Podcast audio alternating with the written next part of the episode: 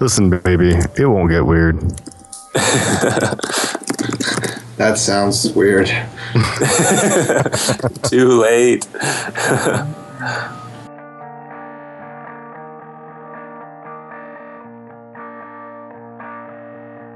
Hosting and bandwidth provided by the Blue Box Group. Check them out at bluebox.net. This episode is sponsored by Harvest. I used Harvest to track time, track subcontractors' time, and invoice clients. Their time tracking is really simple and easy to use. Invoicing includes a Pay Now function by credit card and PayPal, and you can sign up at getharvest.com. Use the code RF to get 50% off your first month. Hey, everybody, and welcome to episode 28 of the JavaScript Jabber Show. This week on our panel, we have AJ O'Neal, Yo, yo, yo, coming at you live from the second story of an office space in Orem, Utah. Uh, we also have Jamison Dance. Hi, I'm Jamison Dance. I'm super excited because today i.TV just announced that we're doing the the Nintendo TV thing, and I haven't been able to talk about it for like six months, so it's a good day. Cool. We also have Joe Eames, Coming at you semi live from American Fork, Utah. And I'm Charles Max Wood from DevChat.tv. Uh, Tim's not with us. With whip, yeah. Tim's not with us this week because uh, he is in China. I thought I'd point that out because I think it's cool. Anyway, this week we're going to be talking about greenfield versus brownfield projects. Um, it was kind of funny when we were getting ready to do this. Um, some of the panelists were like, "What? Green, green, brown?" Yeah, I have to pull a Josh Susser and ask for a definition. So, as far as I understand it, there are some nuances to this depending on who you talk to, but mostly um, Greenfield is a brand new project um, with few or no decisions made um, and no code um, written for it yet. And uh, brownfield projects are effectively uh, older applications, uh, usually associated with legacy code. Um, you know, so it's an application that already has code written toward it, and typically is out there in the world doing whatever it is it's supposed to do. Now, I want to put this question delicately. Are there any fecal connotations to the color brown in brownfield? Only if it's PHP. then it's poop field development.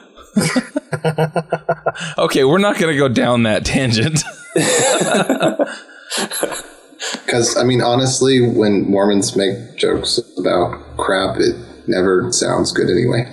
yeah. So uh, anyway, um, how many of you guys have actually worked on a real greenfield project? Like been there from day one that you haven't just built yourself? I so I guess it depends on your definition. Maybe. Um, so we we have lots of services at i.TV. So I've been part of of just spinning up completely new services that didn't exist, but there was still. I mean, we had other sort of similar things already. So some of the decisions were already made for us. So we, we kind of had a style established, but it was still like a separate project.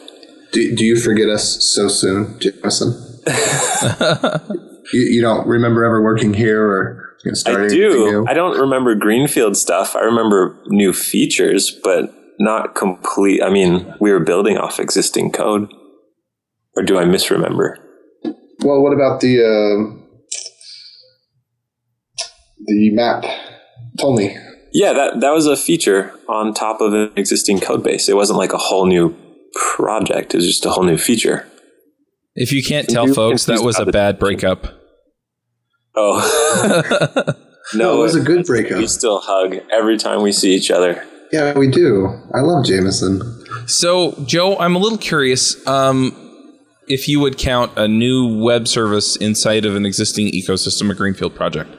Well, I think that that really raises a, the, one of the more interesting questions about greenfield versus brownfield development, which is, you know, your description, things where there's been no decision and is green, and things where the code base is older is brown. Well, I think that leaves out that a big, huge chunk, which is probably what most people work on, which is, you know, projects that are being built, but decisions have been made, and now you're in the middle of that and dealing with ramifications of the decisions that were made and all the code that's been written, and then still trying to build upon it. So, um, services definitely, you know, services inside of a bigger project like what Jamison was talking about, where you've actually already made some decisions, I think falls inside that category. So is, is that green or is that brown? That's a good question. For for me, I don't know. It's it's hard because yeah, you come into a greenfield project, but you come in at a later stage. Is it still greenfield? I I don't know. Right. So if you mix green and brown, you get like brown Camouflage. still, basically. Well, camouflage. Yeah. Okay. So Okay, maybe, that's maybe it. it's green We're coining it. and camouflage. Camouflage field development. Yeah. Camo field. You have a problem where no one can see your projects. Right. So you know where some divi- decisions have been made, but some haven't. Right. That's an interesting place to be, where you can make decisions still, where you're not just refactoring or bug fixing tra- legacy code, but you're building. And that's that's a really interesting place to. And I think that's where most people live their the majority of their coding lives is in that that realm. Right, that makes sense. Um, yeah, it it's. I think some of it just depends on the developer as well. I mean, if you're the person kind of making the decisions as you go along, um, then it may feel more like a greenfield project. Where if you are being exposed to code that somebody else is writing and making the decisions on, then it it's probably more of a brownfield project for you. That's actually a really good point. To some people, every project they work on is a greenfield project because every decision that's been made can be thrown out and, and made their way. Yes and yes and no. I, I, I think to a certain degree you're probably right, but uh, to another degree, I, I have to say that uh, it seems to me that you know at a certain point you're dealing with the the older app, the ecosystem that you've built. And so even when you're adding new features and you're making new decisions, you're still dealing with the legacy code that's already there. Yeah. I So here, I was the third person to come on. Um, so the only code that had been written, like application code, was written by electrical engineers. Was not the best code. Um, of course, not to say that my code is the best code, but it was better. Having been an electrical engineering major, ouch. Well, anyway, so I ha- had the luxury of kind of being able to, to, to take command, and everybody that came on came on after me. So the whole you know software team has kind of got a little bit of my footprint in it, and uh, it's been a it, it was fun to be able to throw away the crappy code and and redo it, um, but it took a long time. Right. So so how do you deal with the legacy code? How how do you how do you manage that stuff? Like what's what's your approach, AJ? You come in, you find a code base that isn't beautiful and you know, you you want to make it maintainable and you know, solve some of the problems that are there. What do you do? Um, well, I think there's two kind of approaches. Um, one is get the existing code to be more like the API that you want it to be externally, whatever you know little pieces it's going to have to interact with. And the other is the opposite way around. Build some new code the way that you want it to be, but then put like a shim layer in there that interfaces in the backward way. Okay.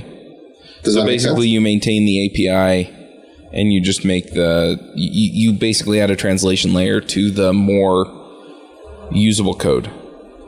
Yeah, you know, like so as you refactor, just keep those stubs for the backward stuff in there until you're done with the refactor, and then you know when everything's working, you pull it out. Yep. I, I, th- I think Joe and I will agree that there's something else that you should do with your legacy code as you refactor it. Documented. It's a type of documentation. yeah. oh, it's a guessing game. Okay, I know this one. Uh, Hungarian notation for your variables. Getting warmer. Uh, yeah, you should put tests around it so you, so at, at least characterization tests so you know what it does, and then from Right. there you can you can modify it without worrying about whether or not you've made critical changes to the API or critical changes to the the results that you get out of it. So there's this excellent book written by Michael Feathers called Working Effectively with Legacy Code, where he talks through the process of adding, uh, basically being able to um, change legacy code. You know, and I don't know if, how many of you guys have had this experience. I'm sure Chuck has of being on a project where you got this large portion of the code, if not all the code, that you're just afraid to touch because you're you have no idea what might break in the entire system if you touch one piece of code because of how uh, coupled uh, the code might be.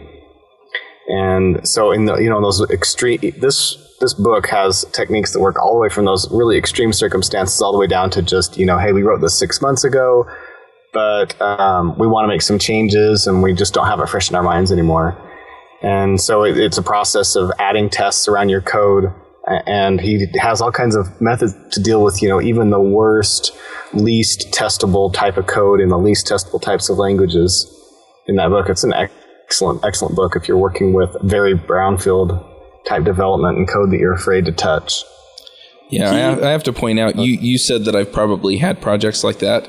I, I just want to correct you. I've built projects like that, where you you know you have that section of code, and every time you try and add something to it, something else breaks, yeah and it's just like, oh, what? How do I get out of this this mess? So Yeah.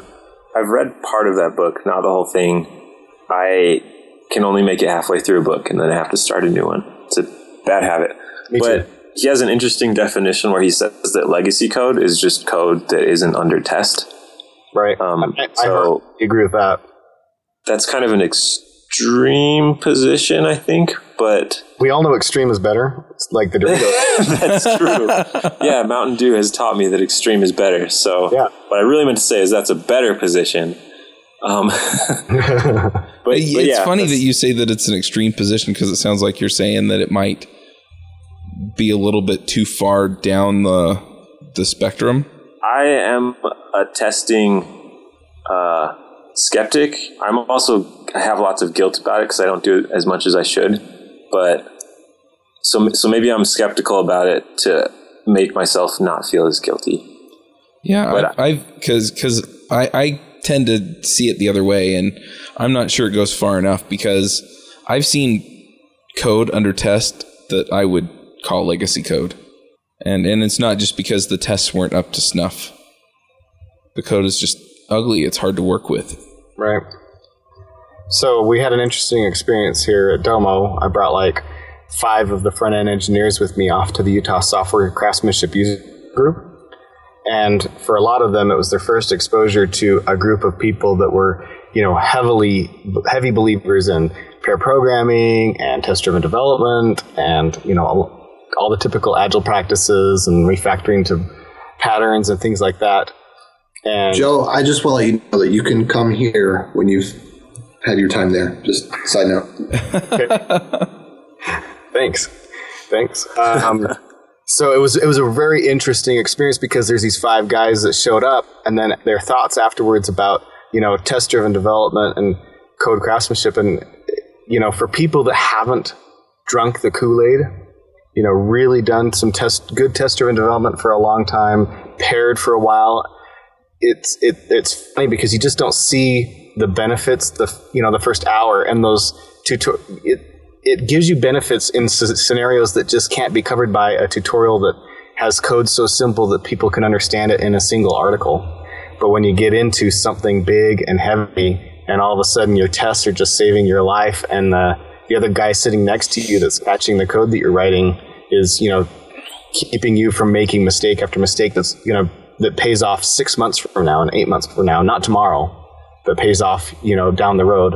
That's when, you know, you get you get those be- benefits and you get the people that really truly understand and believe how beneficial those things are but and that's one of the hard things to do is to teach somebody if, if they, won't spend six months doing it they i don't think they have an easy time seeing the benefits you can talk about it all day long but it's hard to see so i agree with my heartily with michael feather's definition that legacy code is code without tests code that's not under test So I had a thought while you were talking, and that's how conservative. So if you're doing a greenfield project where someone has an idea of what they want made, but it's not really decided how it gets made, how conservative or